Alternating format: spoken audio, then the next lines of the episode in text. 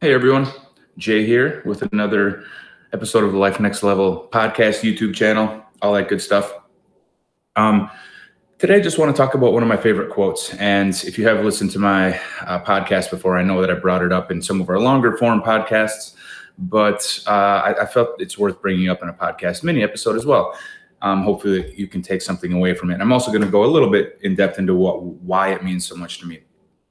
So, on my personal growth journey, of which I've touched on a little bit, um, there was there was a point in time that uh, I moved to Hawaii. Um, I, I, moved there alone, but I had uh, my girlfriend at the time was going to move with me in a few months.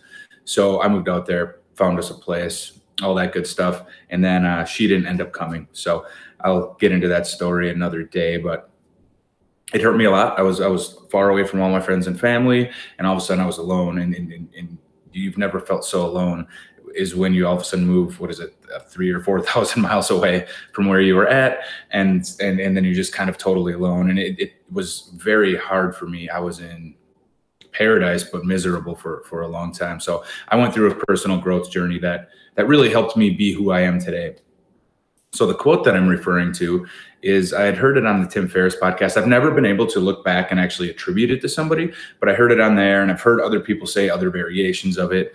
But um, the one that always sticks with me is when Tim, Tim Ferriss said it on his podcast, which is sometimes life takes something you want in order to give you something you need. And I fully believe in that. It, it took me a while to get over everything that I was going through. But now that I look back on it, I am a completely changed person. I went through a lot of personal growth myself. I, I was getting comfortable in life, and comfortable isn't where I want to be. And so looking back, I realized I was, I had been unhappy for a while.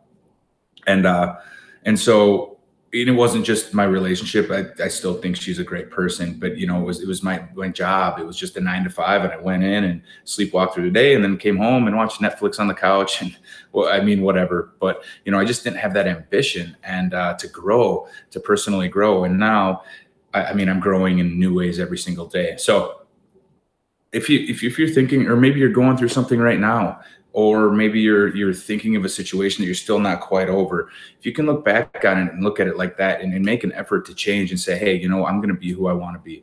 Maybe this is one of those instances that life, life took something i wanted to give me something that i need. And and if you can better yourself then then all the better for you. So um again sometimes life takes something you want to give you something you need. Uh, if, you, if you have another favorite quote that's kind of in, along the same subject lines drop it in the notes. Otherwise, uh, if, if, you're going through a situation like that, please reach out. Let me know. Um, I would love to help any way I can. All right. I hope you all have a great day and we'll see you next time. Aloha.